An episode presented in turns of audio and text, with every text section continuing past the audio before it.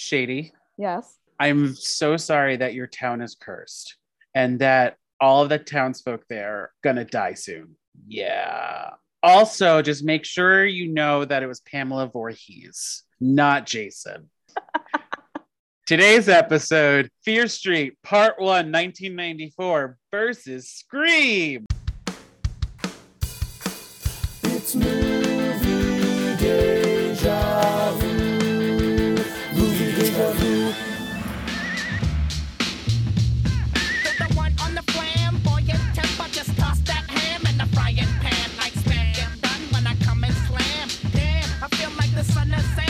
Hello, everyone. Welcome back to another episode of Movie Deja Vu, a podcast that answers the question Didn't I see this somewhere? from two movie aficionados. My name is John, the killer from, I don't know, enter time period here that got out of the blobby thing underneath the town, under, underneath Shadyville, Shadyside. Shady, No, I like Shadyville. I'm winning today. and with and with me is the final girl and my co-host Shady. oh, hi.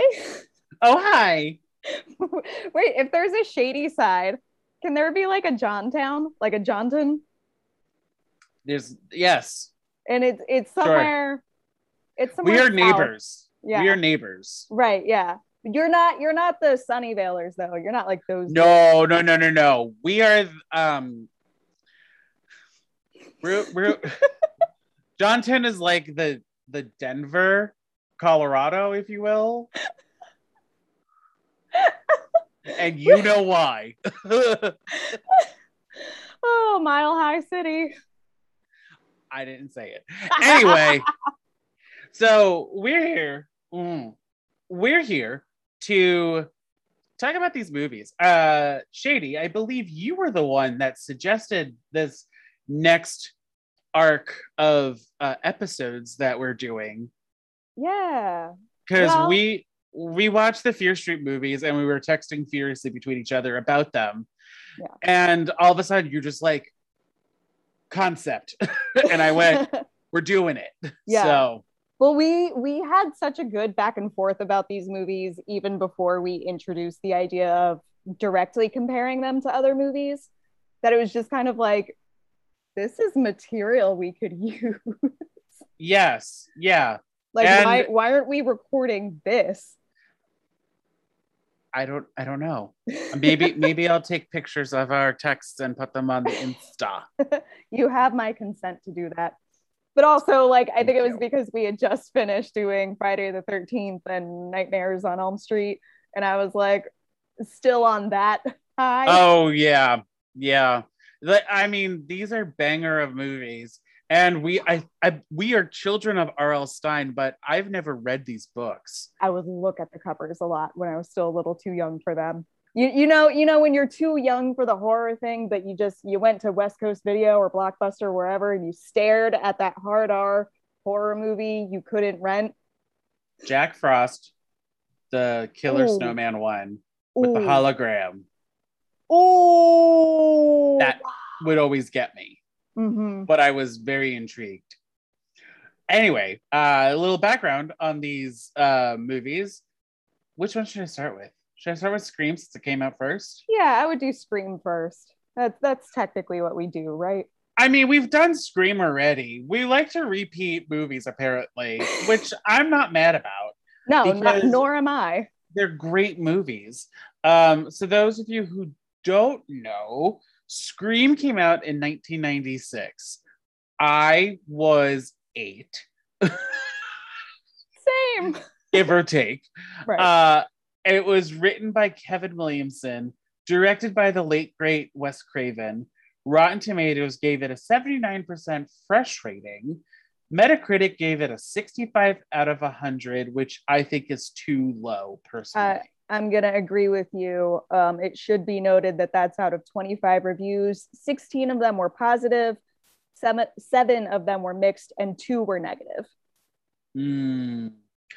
Uh, and then we're kind of going to compare it to Fear Street Part 1, 1994, which came out in 2021. Oh, hey, This that's year. this year. That is this year. This is like no, when we did um when we when what, what was that? Eurovision was pretty new when we did. it. Yes. So this is the same in the same boat. Right. Uh so as we said, it's based on the books by R.L. Stine. The screenplay was by Phil Graziadei and okay, her name is going to come up a lot in the next couple of episodes, and I want to pronounce it correctly. Is it Lee J- Janik or Yannick? Um, I don't. It it it looks like it might be Janiac, which I kind of like because it rhymes with maniac. Okay, so we're gonna go with Leigh Janiak. Leigh, if we're wrong, come on the pod and correct us. Yes, please come on the pod, yell at us.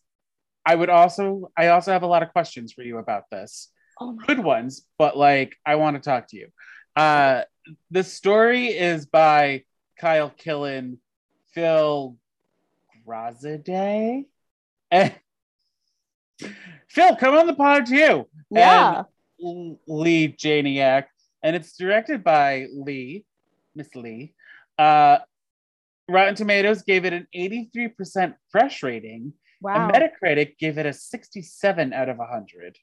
That is out of 20 reviews, 14 positive, six mixed, zero negative.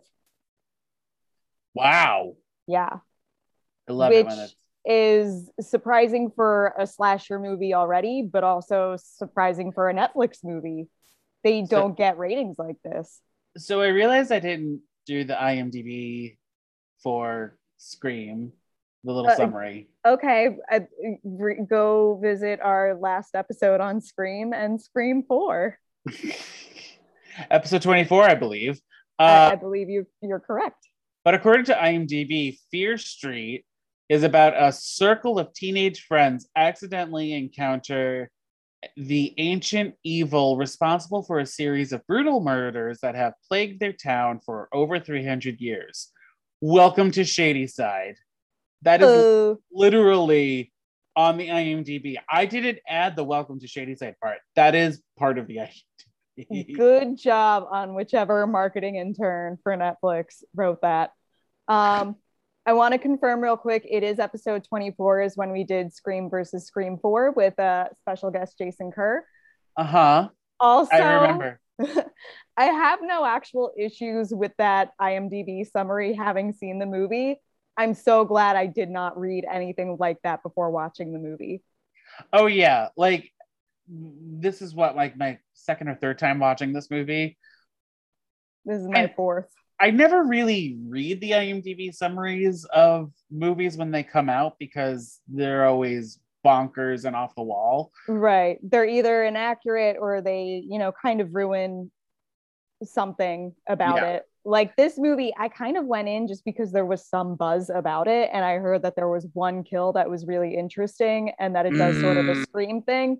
I had no clue it was a supernatural movie before I watched it. So, like, it turned supernatural. And I was like, well, this is a trip. Well, that's something that I actually have as I mean, I know we're going to be talking about other influences that this that these movies have, but like directly doing like the Venn diagram with these two.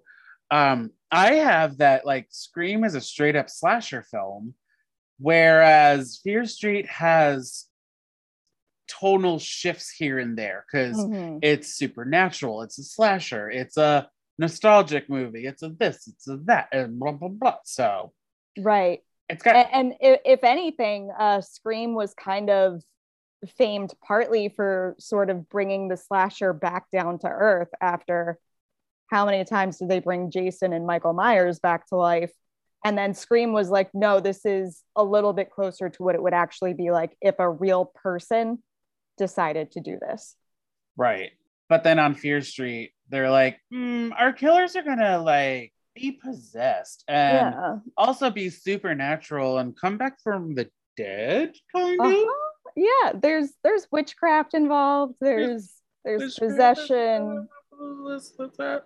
zombies But like with this movie, right off the bat, uh Fear Street copies Scream Oh, uh, down in- to in the prologue. yeah, down to That, like it's the same choreography. yeah, it's like it goes into basically a shot for shot remake of it. And even the casting is like there's the same idea behind the casting of that Yeah. scene. So what Shady is referencing here is that uh, Drew Barrymore was in Scream, you know, little known actress. Uh, I From- lie. From a little known Hollywood family. Yeah, you know, the Barrymores are are nobody. Right, right. None of them were in a movie like It's a Wonderful Life or anything like that. Never.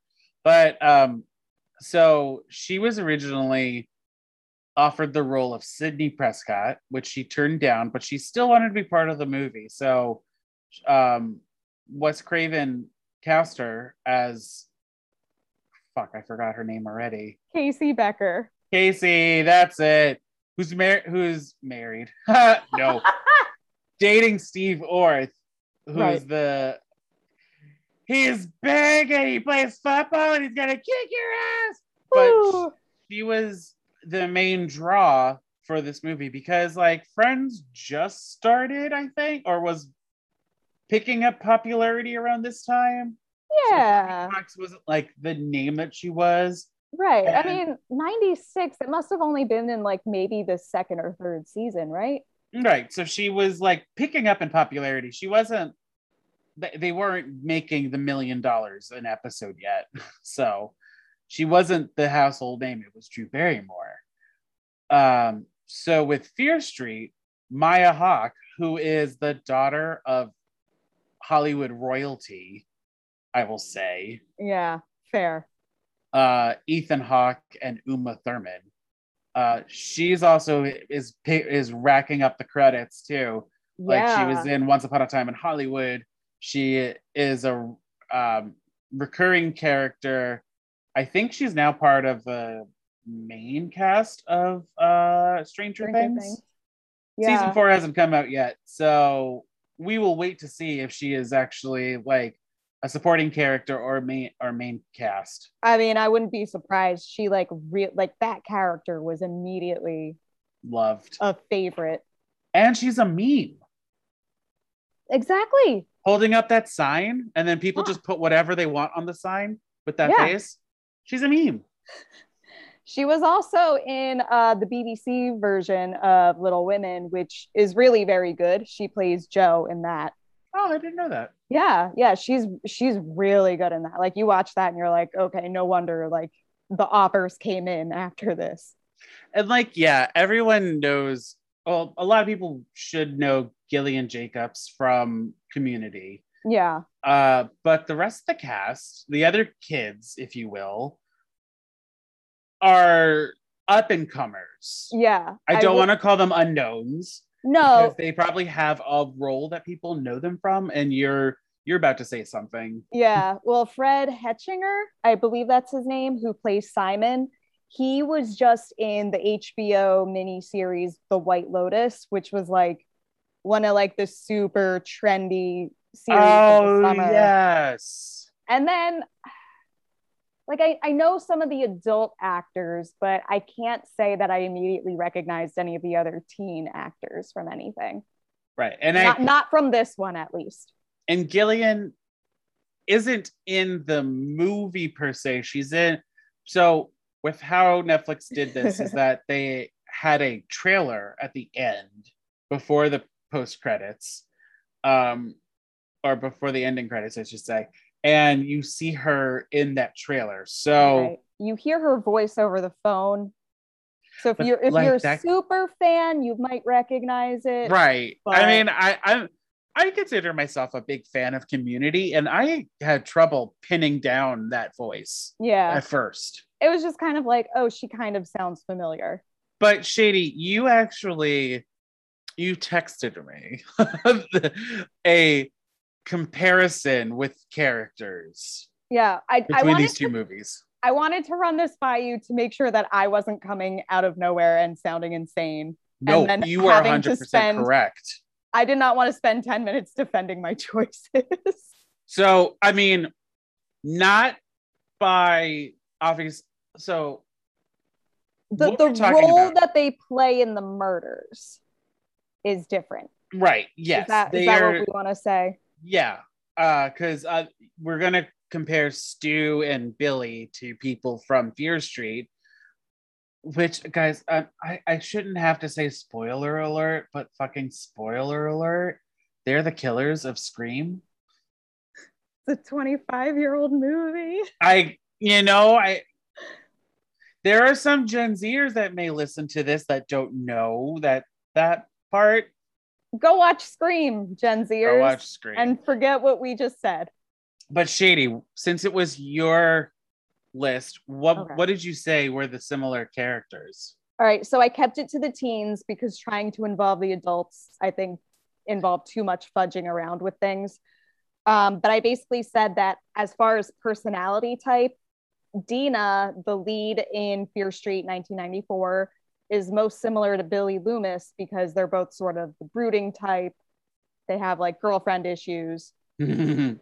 And then the girlfriends, respectively, are Sam and Sidney, who are sort of the more classic final girl personality types, except that Sam's not really a final. I mean, we can argue about that. But Sidney's like the final girl. Sidney is the final girl. Right. Yes. Um, and then you get into the friends, which include Kate and Tatum, who are both, as compared to the uh, aforementioned final girl types, they're sort of the more quote unquote bad girls. They have like a little bit more of an attitude.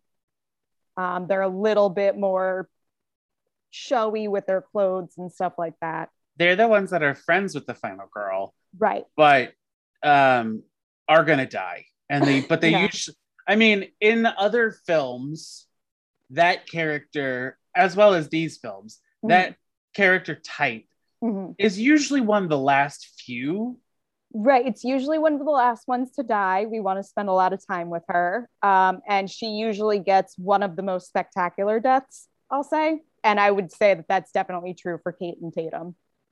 Yeah, but the one that uh, so in Scream 2 though, I would say her roommate is this character, but she doesn't have a spectacular death. That's true. She's She, very- just, she just got stabbed. Yeah. In, in a in a very like it, she, all she does is what? Stab. Like that's it. Literally. Right. That's all Right. that happens. The only thing that's really spectacular is the scene immediately before that. The the whole thing where they're getting Oh, out of the yeah. cop car is like so tense. Uh-huh. Um, but anyway, going back to this subject, and then I would argue that Simon and Stu are the same sort of role in their friend group because they're sort of like the wacky guy. I would say they're also the stoner Yeah. stereotype of the of the slasher film. Yeah, we don't get confirmation on Stu. We definitely get it for Simon. Come on. But like, but Matthew like, Lillard is right. definitely a stoner. right? He sticks his tongue out every goddamn line. Leave her alone. um, and then you've got Randy and well, Josh and Randy. I'll I'll keep it Fear Street Scream order, but they are the sort of nerd of the group. Well, I also wrote down that they are the wise character who's knowledgeable about the situation that they're in. because Mm, Randy lays down the rules and Josh knows all the the lore, has the mythology. Stupid montage that I love and hate, where he rips clippings off of his wall and slaps it down on a table. And I'm like, girl. Yeah, I know. it, it's it's so extra. It's one of those things, and we get a few of those in Fear Street, which I love. But it's one of those things where I'm like, I should hate this, but I'm kind of loving it. I know. I'd. You know what else is really fascinating though? What's that? That for the most part, stabbing is the choice of method for the killers. Mm, Tommy does, like has the axe, right. but it's still Nightwing like a killer. the what? The the Nightwing killer. Yeah. we don't know his name in this one. Oh shit. Oh whatever. It's okay.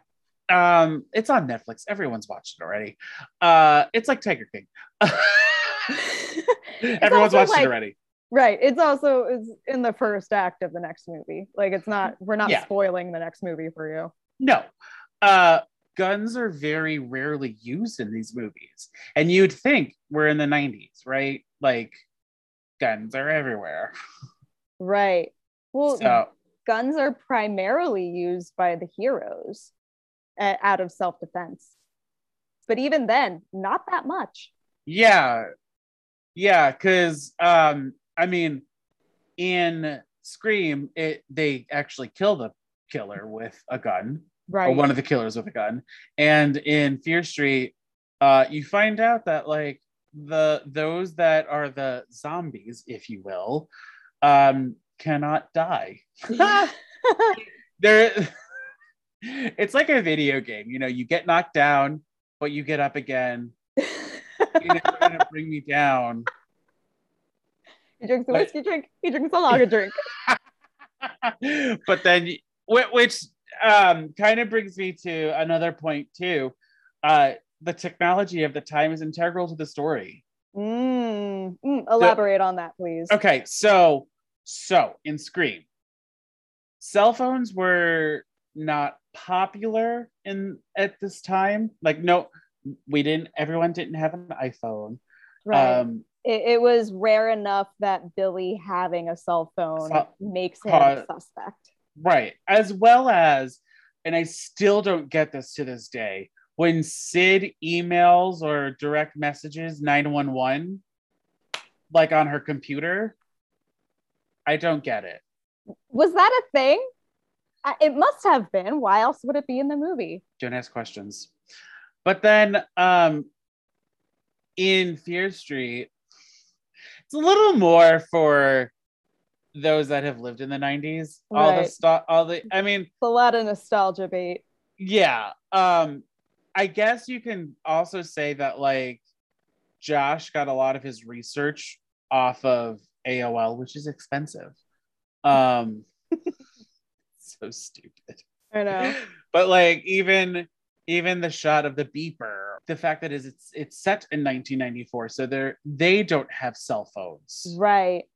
And the fact that he uses the internet is enough to mark Josh as like a social pariah, basically, because only Mhm. super nerds used it back then. big big all nerds He- they may as well given him glasses or something god Which uh in 1994, we were we were too young to even really be using the internet. But did you even have a family computer? Yeah, we did. Okay. but it wasn't in the basement. Like we didn't have a basement. So Oh, okay. Yeah, we didn't get a computer until a couple years later. did you build a fort around your computer? I would have if I could have. Like if my if my parents let me, I would have been there all the time, just on my Ah. Sailor Moon fan forums. Guys, this movie, like I I I we genuinely do like it, but there's a lot Right. of things that we can poke we can like question. Yeah. Um, well, part of why we can poke so much fun at this movie is because we do like it so much. But I will say, I think between the opening kill and then when the undead zombie killers come back, it kind of drags a bit. So, like, the stuff I don't like sticks out a lot more. Yeah, because even well, so in Scream, between the opening kill and then the third party bloodbath, the third act bloodbath, I, I should say, not third party. What am I what am I talking about? Well, it's at a party. well, there's there is a moment where um Sidney gets attacked in her house. So it's enough of a Right. scare. Right. And, and it does. Go ahead. Sorry. I was gonna say it's enough of a scare that it like it doesn't drag as much, even though there's still drama that goes on. But the drama in Fear Street just like lasts a little too long. Granted, Yeah. they were also building up the reveal that Sam is a girl Right. and this is a lesbian relationship that they Yeah. have to keep secret because 90s. Right. I think by the end of the trilogy, and I don't want to get ahead of myself here because we're not talking about the full trilogy, Not yet. but the drama that they laid down at this part does all pay off. It just at the time when they're laying it all down, you're like, what is this even going to lead to? Why do I even care? But that's a good point that you bring up without really knowing that you brought it up. This is the fact that they made this movie to be a trilogy, whereas Scream wasn't planned to be sequels. Right. I think. I think at the time. I, I think they they even kind of made fun of the idea that it would be expected to launch a sequel. Yeah, and then when they did the sequels, it's just like the rules are shifting and Right. the rules of the sequel, the rules of a trilogy, the rules of a remake. Where is it going? Do you what do we want to say, Shady? I mean, there's a there's actually a lot of I, I found a lot of similarities between a lot more similarities between these two specific movies than I thought I would. yeah, I I did too. Considering I was like, well, the first scene is obviously a huge shout out, but after that, it takes a totally different route. So we're gonna run out of things to talk about, but there is still stuff to talk about. I mean, the fact that also um there's an absent father for for the main character. Uh in Fear Street, you never see him. Mhm. And and in Scream, he's used as a suspect. Well, Right. potential suspect. Um, and to be the fall guy, which that's pretty amazing. like Yeah. they, they thought that out. That was the thing too. Um, a difference between the two movies is that like Scream, they actually planned their who they were gonna kill, it feels like. And I feel like I've seen a fan theory of like explaining Right. Who all of does the which? kills. Right. Yes. Um, in Fear Street, though, the, it's just they just kill whomever is in front of Sam because all these people are going after Sam. Right. And, and there is both movies do have a central mystery that the characters have to, you know, investigate and you know, figure They out have to get in the mystery machine. But like it's a completely different sort of mystery because Scream is a who's Who who's done it? Who's who's doing it? Was doing it. Um, and then Fear Street is like, okay, who are these people? Why are these perfectly nice, normal seeming people just murdering the people around them? And Right. why are they now undead and following us specifically? And how do we stop it? Like, it's like there's this whole curse that they have to get into. Um, I also wrote down that there are secondary characters that have a romantic storyline. So in Hmm. Scream, it's the beginning of uh Courteney Gale, Cox and yeah, Gale Gale and Dewey. Yeah. And then in Fear Street, it's Josh and Kate? Question mark? well, so they kind of flirt a little. Yeah. She flirts with him more. Let's be Yeah. real here. Well, he's obviously in love with her because during that whole, and I did write down the time code for every single needle drop in this movie. There is a seven minute period where we hear one, two, three, four, five, six, seven songs, Uh-huh. which is ridiculous. But one of those songs is uh, Damn, I Wish I Was Your Lover by Sophie B. Hawkins. Uh, which, just so you know, bring that's- it back. Bring it back to community. Ha! Gillian Jacobs specifically. Uh-huh. Yes, because she's the one. she's the one. Um, but so we know that Josh uh, has a crush on Kate because he hears that song in his head when he sees her walking by. And then she like toys with that. In the hospital. She kind of like sees another side of him because presumably Mhm. she sees him as Dee's brother, the like Right, prior to this movie. right. Um, but like once he shows off his nerddom, because he's on the computer all the time, guys, and he learned how to He knows the hacks. he knows how to hack a, a The vending, machine. Um, she sees a different side of him, and then when they're in the, hmm, is it a grocery store? Is it a market? Whatever it is, Yeah. at the Grocery store. climax, Yeah. she kisses him, and I don't know if it's because it's like a release of tension, or if it's like she's also admitting that she likes him. But right I mean, it's a cute little storyline. Like, yeah I- and then and then when she dies, I just I, my heart is broken. I know. Well, they And- do also apparently make out earlier in the school in the girls' uh, bathroom, Oh, but right. that that seems more like she's kind of doing it because it's a pity kiss. Also, also again a little a little tension reliever because they're like, we're doing this stupid plan. yeah, Speaking of that segment, Mhm. Because you know you have them, you have Sam and Dee also kissing, well, they they're definitely trying to take it further. but like in Scream, there is a full blown sex scene. Like Sid Ayo. loses her virginity. Yeah, which, Which is, is like a, big A no no. Yeah, a no no, according to Randy's rules. we have just learned that only virgins survive. Right. And Sid's no longer a virgin. Right. And I think it's safe to assume that Sam and Deena have had sex before. Like they're I'm not gonna virgins. say yes. Yeah. Like it seems like they were very, very involved before their breakup. Secretly. Yeah. Si- well, from the town. Right. People knew, but like right. uh but like so the interesting thing though is that these movies are both rated R, but I feel like their audience is different. yeah. Where Scream is going for more the young adults, the 20 year olds, maybe the 18 year olds, 17 year olds. But like Fear Street felt like it was for teenagers. Mm-hmm.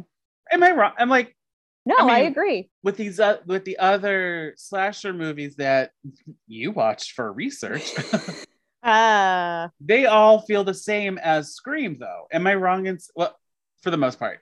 No, I think you're right. And I wonder how much of that is because we're watching them at such wildly different points in our lives for the first time. Because we were kids when we watched Scream. Or so it, did that feel just way more adult than it actually was when we were kids? Or did it just feel like this one i mean this is the first one of three. So they needed to like come in with a bang but also grab the audience. Hmm it came out around a time it it came out in the summer right? Yeah. yeah a couple like a couple months ago. What am i talking about? Yeah. uh kids were home. So like they wanted to get the teenagers who weren't in school to watch it. Uh so i think they wanted to go with that tone plus like i said i haven't read fear street so i think it was following the book's tone as well Probably. I, I'm going to agree with you there. I also wonder how much of it is just uh, a byproduct of sort of the visual style, because Fear Street was very clearly made for a digital viewing experience. Um, like it was made to be streamed. It was not, I don't know if there was ever, maybe there was a plan to release it in theaters if it didn't come out during pandemic or something. this seems like the way that they filmed it it seems a little too intentional to be part of a streaming service Right. It, it's strange because it feels like they definitely had the idea of this will be streamed in mind without, you know, there's such a huge gulf, even if we're just talking strictly Netflix productions, there's such a huge gulf in style between the stuff like Beasts of No Nation and The Irishman, which get theatrical releases versus the stuff that are straight for Netflix, straight to the Netflix. kissing booth right. Um and i don't fully know the reasons why. I'm guessing a lot of it is the stuff that they don't think is going to be screened on actual movie screens they're just going to go for lower compression um and stuff that's a little less busy maybe um but i think also the fact that it's on a streaming service they mhm. can get away with more than what they could get away with on Oh, in terms- screen. in terms of content you mean yeah Yeah, no, I, I agree with you there. I'm talking like purely visuals, like like the cinematography style and I- stuff. i'm just i'm bouncing off your your Oh, talking okay. i i agree with you and like the bread cutter death you I don't think you can get away with it. I mean, even today, I don't think you could get away with that on the big screen. I mean, the way that they filmed it. Yeah. Because you saw, I mean, it's pretty graphic. it's very graphic. Yeah. I, and I mean, And I then feel like Simon you- gets an axe to the head. Yeah, like like- immediately afterwards. Yeah. So like- I feel like I've seen movies in theaters that have stuff equal to that level of graphic, but not necessarily with characters that are so sympathetic. And that does make a difference in terms of like ratings and stuff like that. yeah. But then the most graphic death in Scream, I would argue, is the garage door. I'm agreeing with you. You like see her face get like flattened out for a second there. Okay, I've seen that movie conservatively a hundred times. okay, follow me on this. I read on the IMDb trivia that it was Rose McGowan's idea to to scream "mommy" or "mother" or "mom" or whatever right before her death, and then I watched it with subtitles, and you do you you it says it there. And then if you listen closely you hear her before her head is crunched she says she screams for her mother. And i was just like where the fuck have i been the last uh, 99 times I think like I want to say like that that's not surprising to me, but that's also not something I knew. Does that make sense? right yeah because it, it would God, She does yell something that like now that I think about it, I'm like, she's, scre- oh she's yeah, like she's screaming and grunting a lot like right. And And, it's she mixed does in there right. And there is one scream that distinctly sounds like her shouting, she's possibly shouting mom. But you, you know which one i'm talking about that Mhm, that oh I mean, I feel like, man, I, I do like Tatum. I know she's the bad girl and everything. No, Smoking she- in the ladies' room and whatnot. she's like the quote unquote bad girl where like she's just like she's not the the pure wholesome girl next door in the same way that sid is But like now knowing that, I feel the same way as Kate's death.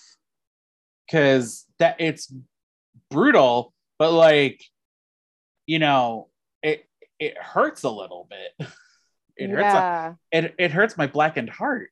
There is like like kate's death i think wouldn't be as impactful if she didn't have like it's a prolonged struggle before she gets her head shoved through there Yeah, and it's like um it's sort of a Rube Goldberg effect where she's being chased by this killer and Right. she starts the machine on accident. I, I also want to note real quick that the killer she's being chased by is known as Skull Mask, and his costume is a cheap looking Halloween costume of an undead being of some sort, That much like get, much like Ghostface that you can get at every five and dime. or Spencer's. Apparently, I think that's Nope, five and dime. We're we're go we're going with Dewey's line. there you go.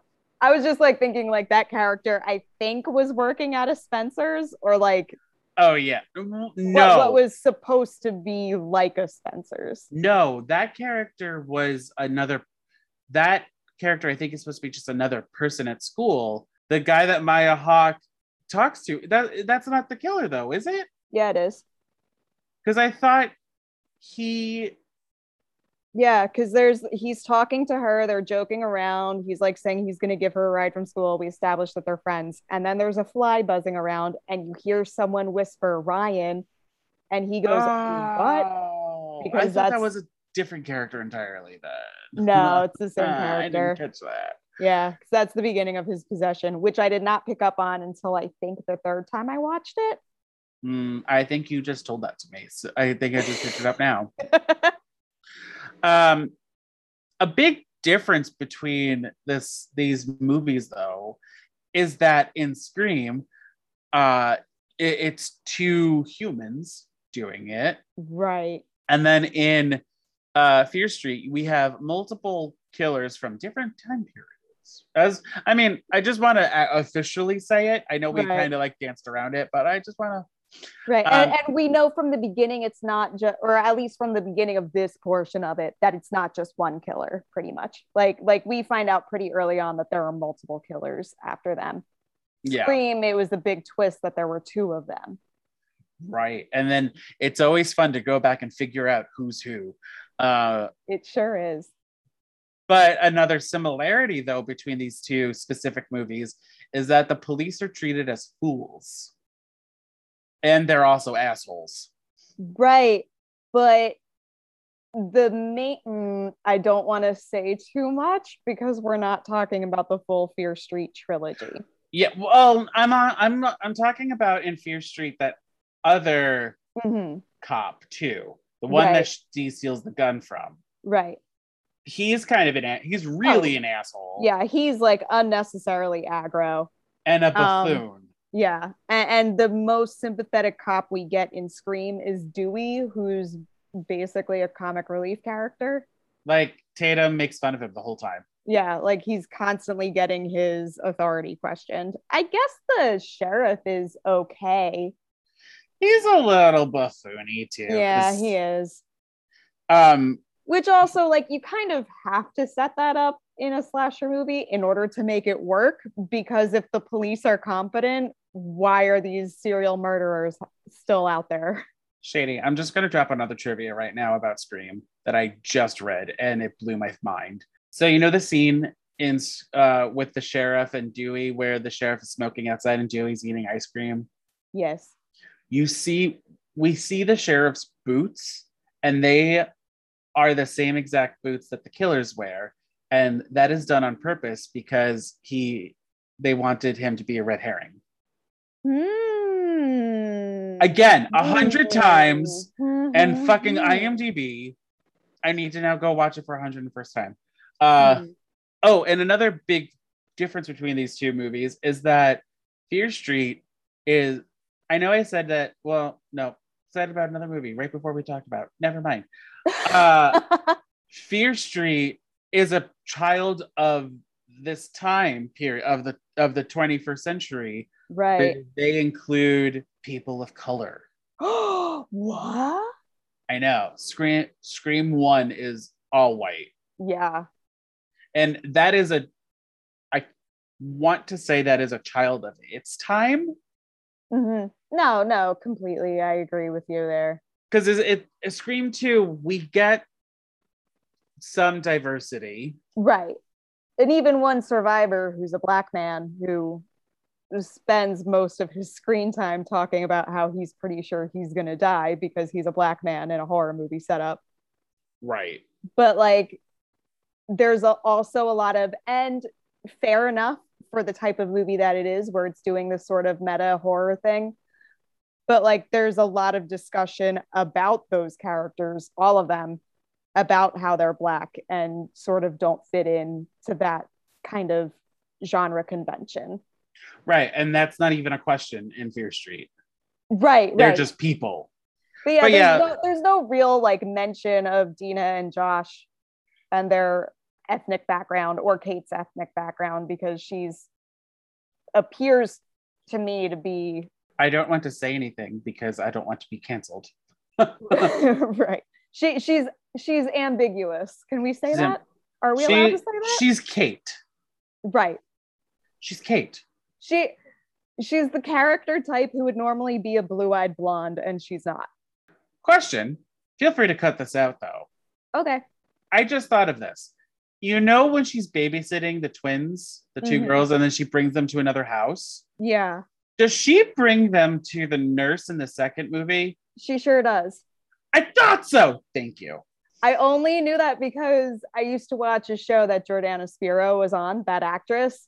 And the first time I watched 1994, I was like, why would they bring Jordana Spiro onto this movie for just oh, that? Well, just wait. Uh, just wait. I think we touched upon everything that I wanted to talk about with these two movies. Is Yeah, What- I, I, yeah, I really wanted to talk about the cops, but I don't know what we can say about Nick Goode, Sheriff Nick Goode, too much in this episode. so he's supposed to be the hero in Right. this one. when you're watching this movie, you're kind of unsure of his role. He seems to be an ally, but the characters also have an innate distrust of him because he's from a different town. But Yeah, I'm not sure how the audience is supposed to feel about him because I'm biased against any police officer in a horror movie. So I can tell you in this one, when I first watched it, I thought he was like on their side, wanting Okay. to help. Right. Yeah, I, I wasn't sure what to make of him because cops usually aren't very helpful in horror movies. Oh, adults are not helpful. Yes, a hundred, one hundred percent. right. But That is another actor that I recognize from an HBO show, though. So putting that out there. well, well, that's the thing too with these movies. There's with the, these two movies, there's very little adults in it. I mean, we've got Gale Dewey and mm, cameraman. Forgot Kenny. Kenny. Thank you. We have them. They're the ones that like are they're supporting characters, and I'm gonna call Kenny a supporting character. Fight me on it, No, but his, they- his, his death has impact. right they um and well and kind of her dad and the sheriff but like y- And I guess the principal, and and yeah henry winkler but like they are far enough away from the story as opposed to other movies where hmm, what's a good one from the 90s is i know what you did last summer one where the where an adult is like you're making the shit up yeah, no, parents are kind of a non factor in that movie for the most part. Mm, this argument is. you know what? Urban legend because the dean and the professor and the security officer. They're big enough. um, they play very, very big parts. Yeah. So urban legends, they're they're the ones that are denying everything, Right. and then in Fear Street, there's really the cops and the the hospital staff Yeah. And the hospital staff gets murdered very quickly. very quickly, and the cops, like, I mean, with the way that with the story that they're telling. Yes, I would understand them being like, okay, kids, what the fuck? But Well, because also the cops are all Sunnyvalers, right? So they're already biased against these kids just because they're from Shadyside. Yes. Oh, and then there's also um, Sam's mom, but Sam's mom is Yeah. She mm, she's, she's there for homophobia purposes. Oh. I hate her. Wait until two episodes. I've got a thing. Woo! Um, but so besides that fact, that little tidbit that I just mentioned, is there anything really that like, um, I mean, I guess we could talk about like time within the Mhm. movie where Scream is a couple of days, and if you think about it, n- no, wait, yes, Fear Street takes place in a day. Two days? Because there there's the the night where they Oh, have yeah, the car accident. But but that's all the first act. Acts two and three take place within the same 24 hours, I think. Yeah. And then really, oh, well, can the same be said about Scream? Yeah. Well, Yeah. no, because there's definitely days. Oh yeah. Yeah, there's a few costume changes, aren't there? Well, so there's Casey's death is one night. Then the next day at school, Sidney gets Sidney attacked at home. attacked at home. Sidney gets attacked at school, Mm. And then the party. So I want to say that there is a enough of a difference where Scream takes place in a few more days, but But like within a week in both movies, you would say, right? I would they both movies take place within a week, yeah, and definitely the meat of like what you're gonna remember slash all the deaths Right. is in the course of 24 hours. Right. Um, so I did want to bring this up real quick. We talked about this a little bit through text, but in both movies, the the reaction, the community's reaction, well, particularly the high school's community's reaction to the deaths in the beginning are so callous and weird. Yeah. And I thought it was bad enough watching Fear Street 1994, where I was like, they're making jokes about the fact that one of their classmates was just murdered. No, and Scream. then and then I rewatched Oh, Scream right. and I was like, oh, this is so much. Oh, this is so bad. worse. To the point where like then I watched Scream 2 and I'm like, wow, could you imagine if in our real world somebody made a like a cheesy slasher movie based off of Columbine? That's basically what they do in the Scream movies. Because the stab sure it's movie, out there. I, I I don't doubt. but it wouldn't be given this kind of Hollywood treatment. No. because No. that I think everyone would agree would be in wildly poor taste. Yeah, the taste level's not there. Right. Like like within a year of this massacre in Woodsboro, there is a major Hollywood movie where like they're like giving away replicas of the mask that the killer wore at the premiere. Like what? Which like I know we don't live in the most sensitive society, but we're not like that. No, no, and then also, and then I want to smack whoever did this. The Shadyside Witches and the Sunnyvale Devils. Like, Uh, that's another one of those things where it's so on the nose, especially if you watch the whole trilogy, but we'll get there. But it's so on the nose that I'm like, I kind of hate it, but I kind of love it. it's it's it i again it's about the tone of the movie where uh scream was taking itself seriously even though it was also a parody at the same time Right. so like the jokes were kind of hidden they're hidden a little bit yeah. um, and, and- to some degree, you can accept the jokes the characters are making as like a coping mechanism. yeah it's uh what is that gallows humor There you go. Where in and then in um fear street like we have that whole breakup drama and then we have it, it gets a little like cwe Yes, it does. but like when it picks up um i want to say when they go to the school that's when it, sh- it shifts to a slasher movie Yeah. and it I- stays there until the end Yeah. I agree with you. i, I, think mean maybe we can budget to say when they figure out that they're all coming after Sam specifically. well yeah but like it's the slasher mystical movie um hybrid Right.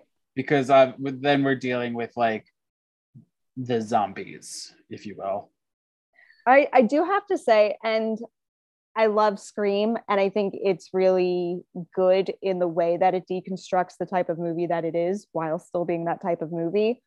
But because Scream was so successful, that became the norm for Hollywood movies. Um, and it's kind of tiring to watch a lot of slasher movies where all they're doing the whole time is just like being like, we're in a slasher movie. This is what's going to happen next. And then you see what happens next. Or like, I'm the type of character who dies. Um, and then they die. Um, and it it was kind of refreshing that Fear Street 94 actually didn't do a lot of that. they didn't do that no they didn't they didn't have any well you do see people reference movies and or uh, watch other movies and things like that but like they're not even, like some of the big references are like to Jaws, which sure is a horror movie, but it's not a slasher movie. Which go listen to our episode about jaws. Don't remember the number. 41 i want to say 41 Uh, I can look it up real quick because I have that pulled up. 42 42. 42 Yes. because 41 was aliens. Uh And then also maybe like some visual shout outs to stuff like obviously the Nightwing killer looks an awful lot like Jason Voorhees. Um, next episode um, and he's chopping down a door with an axe, which made me think of Jack Torrance from The Shining. I don't know if that was intentional or just that's the logical thing to do when you have a character with an axe who needs to get to these other characters locked in a room. Right. And of course, you're going to think of that because that's pop culture. Right, It's the quote unquote meme of the movie, if you will. right. Uh, he doesn't say, Here's Johnny. He doesn't say anything. he doesn't speak. No. But um, I think we've talked these movies to death. Haha, pun. Ayo.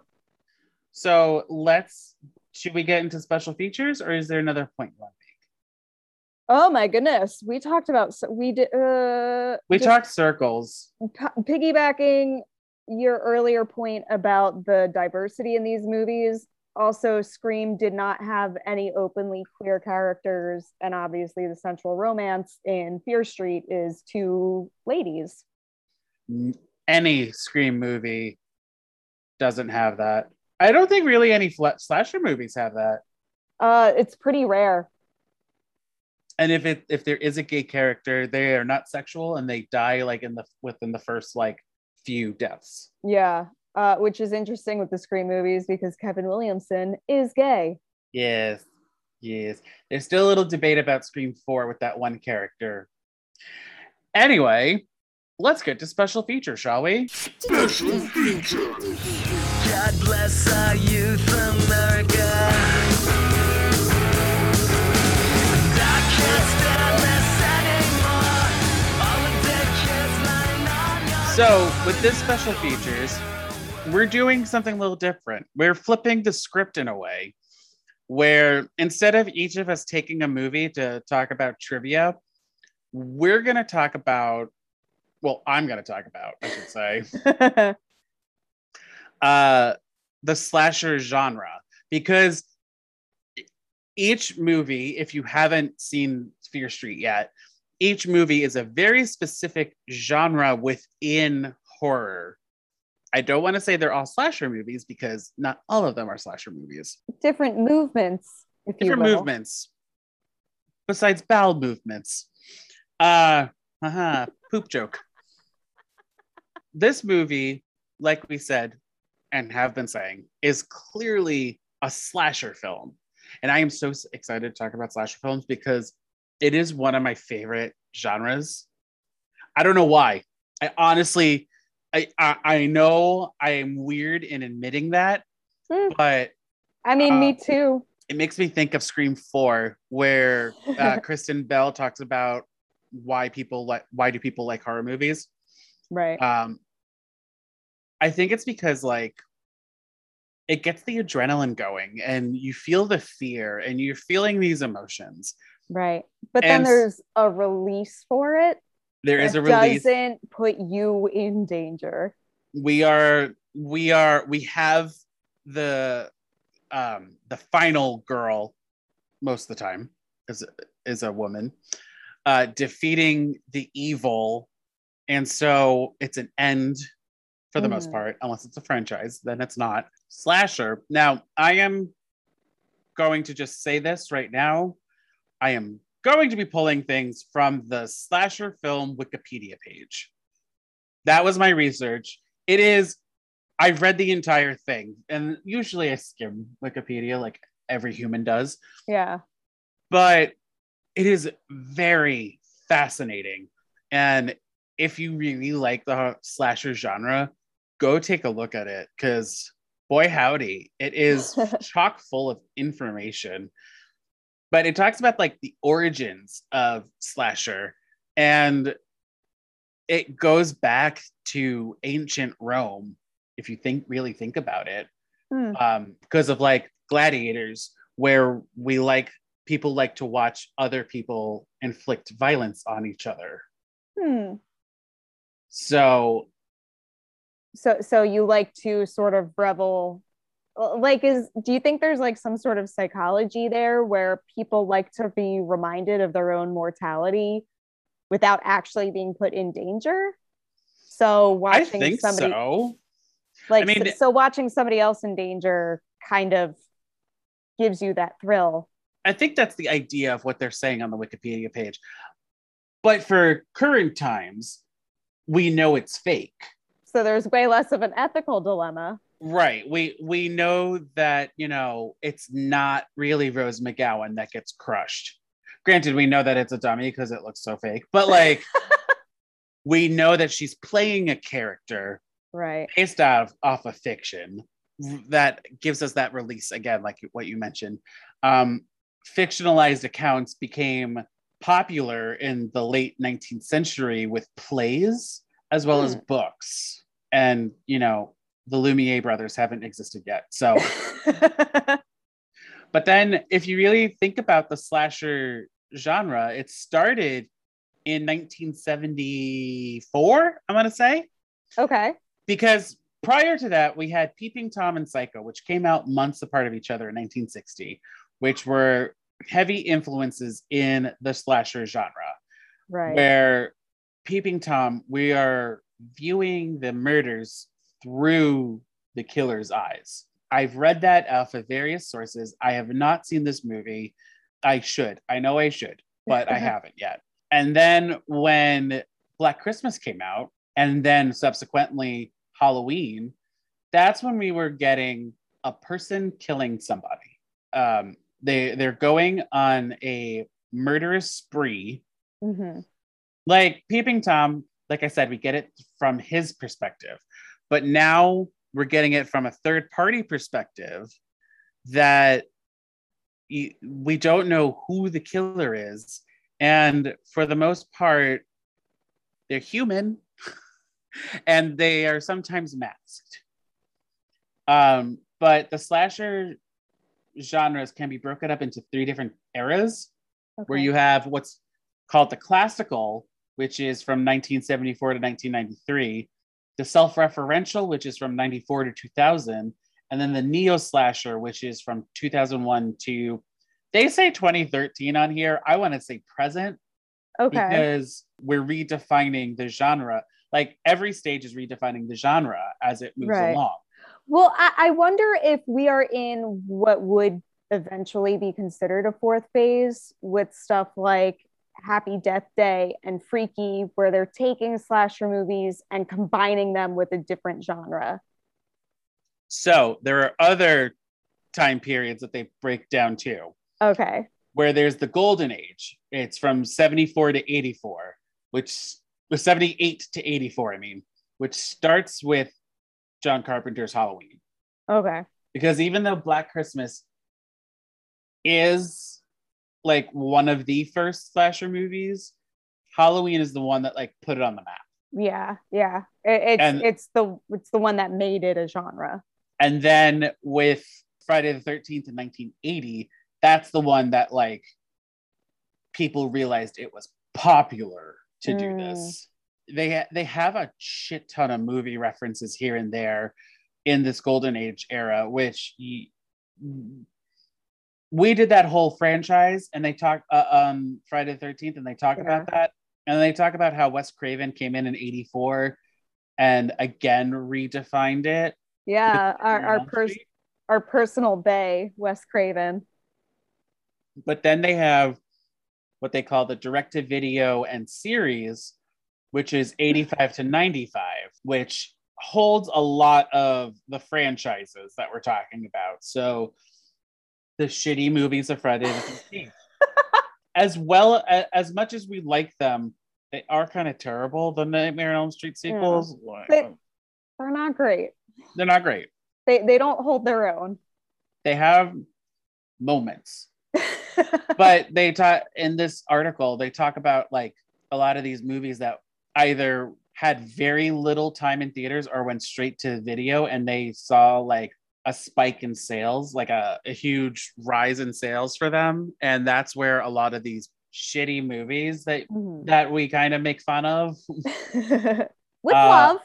With, with, love. love. with love and support and then you have the postmodern slashers is what they're called which starts in 96 to present and they talk about scream being Yeah. the first one however Uh huh. comma, wes craven's new nightmare is really the first one and that came out in 94 Yeah, but I guess That that, one wasn't popular. it so wasn't so, so we- scream is the one that's popular right. That's the one that kicks it off as a trend. Right, but Wes Craven did it first again. Did it first with New Nightmare. he did where- it before himself. Yeah, he did it before himself, where he actually wrote the script for it because Mhm. Kevin Williamson is the one that could be like credited for this po- postmodern slasher. And so New Nightmare is the one that is super meta I know in Friday the 13th part 6 there is a re- they do reference horror movies but like not to the extent of New Nightmare and then No. subsequently Scream. No, it's it's a couple of throwaway gags at best. Yes. But what we're also seeing in the postmodern slasher era is the remakes and the reboots. And a lot of the horror movies that are coming out these days are, I hate to say it, but they're not original really. Mm. They're they're making a lot of references to things in the past. And um I, we are doing this whole episode about Fear Street, but like I applaud them because not only do they do a slasher movie, but they also throw in mysticism and witchcraft, which isn't really done in slasher films. Right. Going back when it comes to the movie Psycho, Hitchcock, like according to this article, made being in horror movies kind of chic in a way because he cast Janet Leigh, which Yeah. again was what um, Scream was referencing. So, haha, going back, Oh, yeah, yeah, yeah. where Because Janet they, Lee they was like the off the big star. Right. Granted, she she's lasts longer than Casey Becker, but before that, it was kind of like looked down upon to be in horror movies. But when Psycho came out and became such a big success, and Janet Leigh won Best Supporting Actress, and Anthony Perkins um, was like acclaimed for his role as Norman Bates. Now we have uh, slasher movies being like uh, the catalyst for a lot of Hollywood actors. Yeah. I mean, Kevin Bacon, Hi. uh, Johnny Depp, Johnny Depp, uh, Patricia Arquette. Yeah. There, you you go back and you look at these actors, and you're like, oh, well, you can thank this one horror movie from this time period. yeah. So usually in horror movies, you have five types. Okay. You have you have the jock, the easy girl, bad girl, if you will. Um, you have the, the, the whore, if you want to be whore. politically incorrect. the whore. Um, you have the nerd, you have the stoner, and then you have the final girl. Like if you watch all of the well, we did. if you, you watch all the Friday the Thirteenth or the Nightmare on Elm Streets, they're very characters are very caricature Mhm. um, they are definitely like i'm the funny one i'm this i'm that but in scream we had and we had a we just had a discussion about this about matthew lillard being the stoner right. they kind of they they don't make them overtly obvious um in some cases and uh to the point where um i don't know where i'm going with this train of thought i'm just making No, it's okay. I, I guess you could say in a way like the stoner could be, I guess, the jokester, the joke yeah the, Like, the character you don't take seriously. they move things around and change names but yes and then Right. but even that was discussed in cabin in the woods where you have those archetypes Right. Is that the word I want to use? Yes. Yeah. You have those archetypes, and there's clear, like, there's stones of their symbols and everything. And, you know, go see that movie too. It's so good. Sigourney Weaver has this whole monologue about. Did you forget Sigourney Weaver was in that movie? No, I remembered because she's the best part of that movie. But she has the whole monologue about the different types that Right. they talk about. And, And- how had they kind of manipulated these people into becoming those types. Right. But I feel like with postmodern slashers, like of this, of like current time, Mhm. um, also redefining that. Absolutely. I, I mean, I'm just thinking even the Scream TV series, the third season, the quote unquote final girl is one, a boy, two, a jock, three, black. And Right. he's, you never get, first of all, it's rare enough that you get a black guy who survives these movies, but never a jock. And it's funny you bring that up because writer director Leigh Jan Janik Janiak. She directed a couple episodes of like earlier seasons of the Scream series. So no way. yes, she did. Look at her IMDb. Oh my god. Why isn't she doing Scream 5? Just putting that out there. I don't know. She was too busy doing the, these movies. And uh, as a final final note, I recommended this to Shady before we started recording, but I'm going to recommend it to everyone. There is a book that came out this year, literally 2021, a couple months ago. It's called The Final Girl Support Group. For those of you that love the slasher genre, they break it down. They they say everything I said and more. Like it's so good. It's so well done. You will understand all the references that they're making because they make a shit ton. And you know, support Grady Hendrix, the author of it. Yes. And I'm done with my TED talk. I loved that. Thank you. That was I, great. I hope I was informative. I, I hope I didn't come off as yeah. No, Thank I, you. lo- I love the way you broke down like the periods and everything because I never thought of it as periods except like pre-scream, post-scream. Thank you, Wikipedia, for that. Special features. Hey,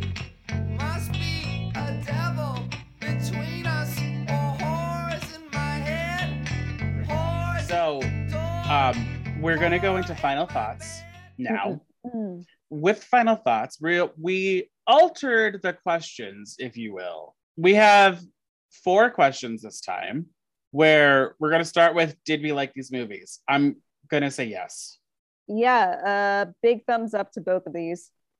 Uh, would we watch them again? Fuck yeah. Yeah. I mean, I now have to watch it a hundred and first time. I watched Scream a hundred first time to find those goddamn boots. there's a lot of payoff upon rewatch for both of these movies. And Yeah, especially I- after after you finish the trilogy of the Fear Street and then you go back. half my notes for this movie are just things that are either call forwards or like echoed later on in this trilogy. Ooh, I want a picture of that for the Insta. Okay. Uh, a, a lot of it is also just listing the needle drops and at what time code they happen. I mean, just a just a random picture. uh, would we watch them again? Oh, would we would we recommend them? Yes. Yeah. Yeah. Yeah. I mean, even if you're horror averse, I think these give you both of these movies give you enough enough in terms of character development that you can still appreciate it, even if you don't like just watching people die. When you see Kate get cake on your her face, cover your eyes. If you don't like if you don't like horror, Right. like because yeah, that's if, if you if you're squeamish, turn around. turn around at that point. But I will recommend these movies. And if you have not watched Scream, I'm gonna judge you a little bit. I mean, if, even if you hate slasher movies, this is the slasher to watch. And if you Yeah. love slasher movies, this is the slasher to watch. What are you doing with your life if you haven't seen it? And then finally, this is a new question that we're gonna ask for the next two Mm. episodes. Mm. Did Fear Street capture the themes and style of Scream? It's a little hard because, like we talked about, they are very different in tone. Scream is just pure slasher, but Fear Street is an onion with all the layers being a different genre here and there. Right. and, and even the way it ends doesn't reveal the core of the onion.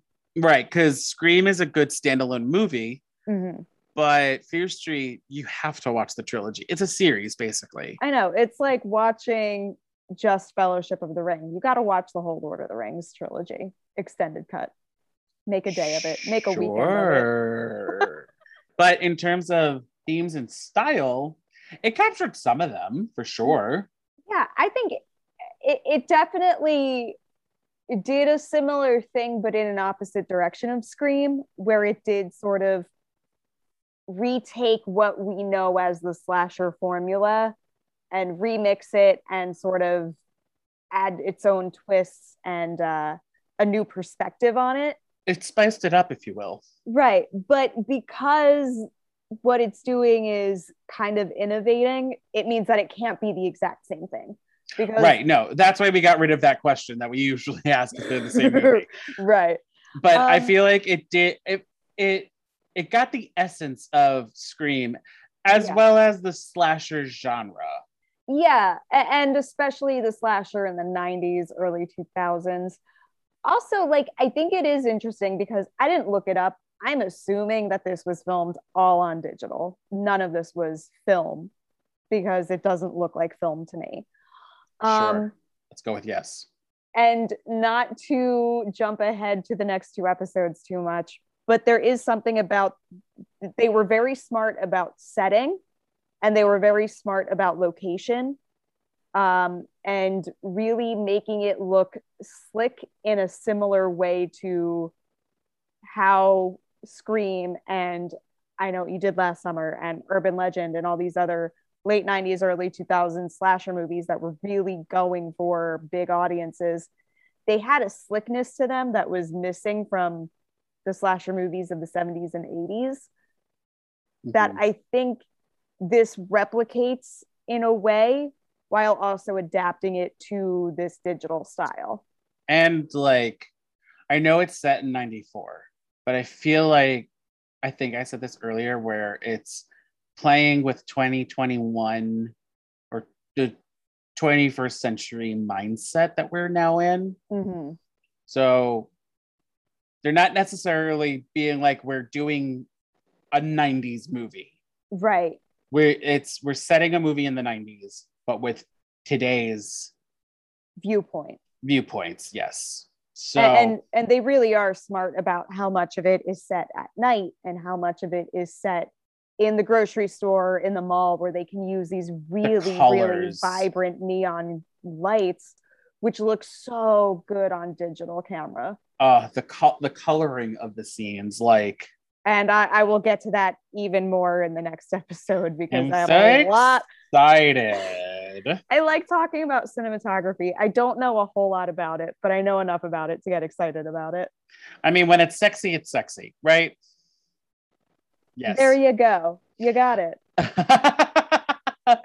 uh, but you can reach out to me if you want to um, correct me on anything I've said or Leigh Janiak.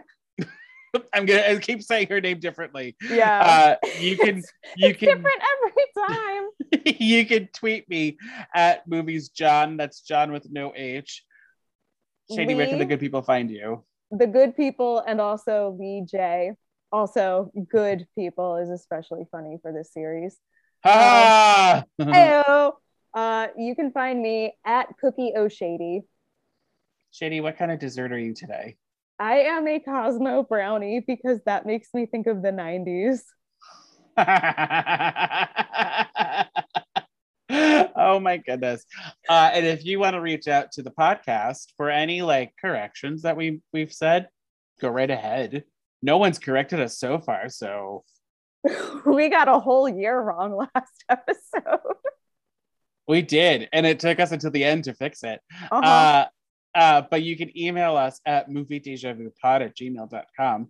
That is E M-O-V-I-E-D-E-J-A-V-U-P-O-D at gmail.com. We're on Facebook and Instagram at Movie Deja Vu Pod. And we're on Twitter at Movie Deja Vu. No pod. Why, Shady? because the pod is the star and we killed it off in the first reel. Ooh, look at you. Heyo.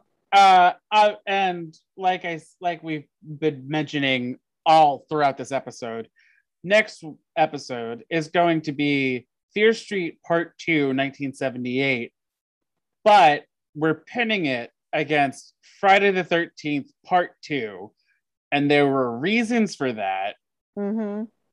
and trust us part 2 is better it is a better comparison for this one than part 1 I agree. Than the original Yeah. So, buckle up, kids. We're doing another series, uh, whether you like it or not, because it's our podcast, our rules. So, ho, ho, ho. Uh, Shady, Yes. I feel like we should go visit our towns for a bit before we get, like, before we come back and do another episode. I'll go How to Shadyside and you go to Johnton. Yeah, let's go. Yeah. Actually, you know what? Yeah. I'll vi- I'll have tea with you in Shadyside. How's that? Oh, I love that idea. Okay. Goodbye, everyone. Bye.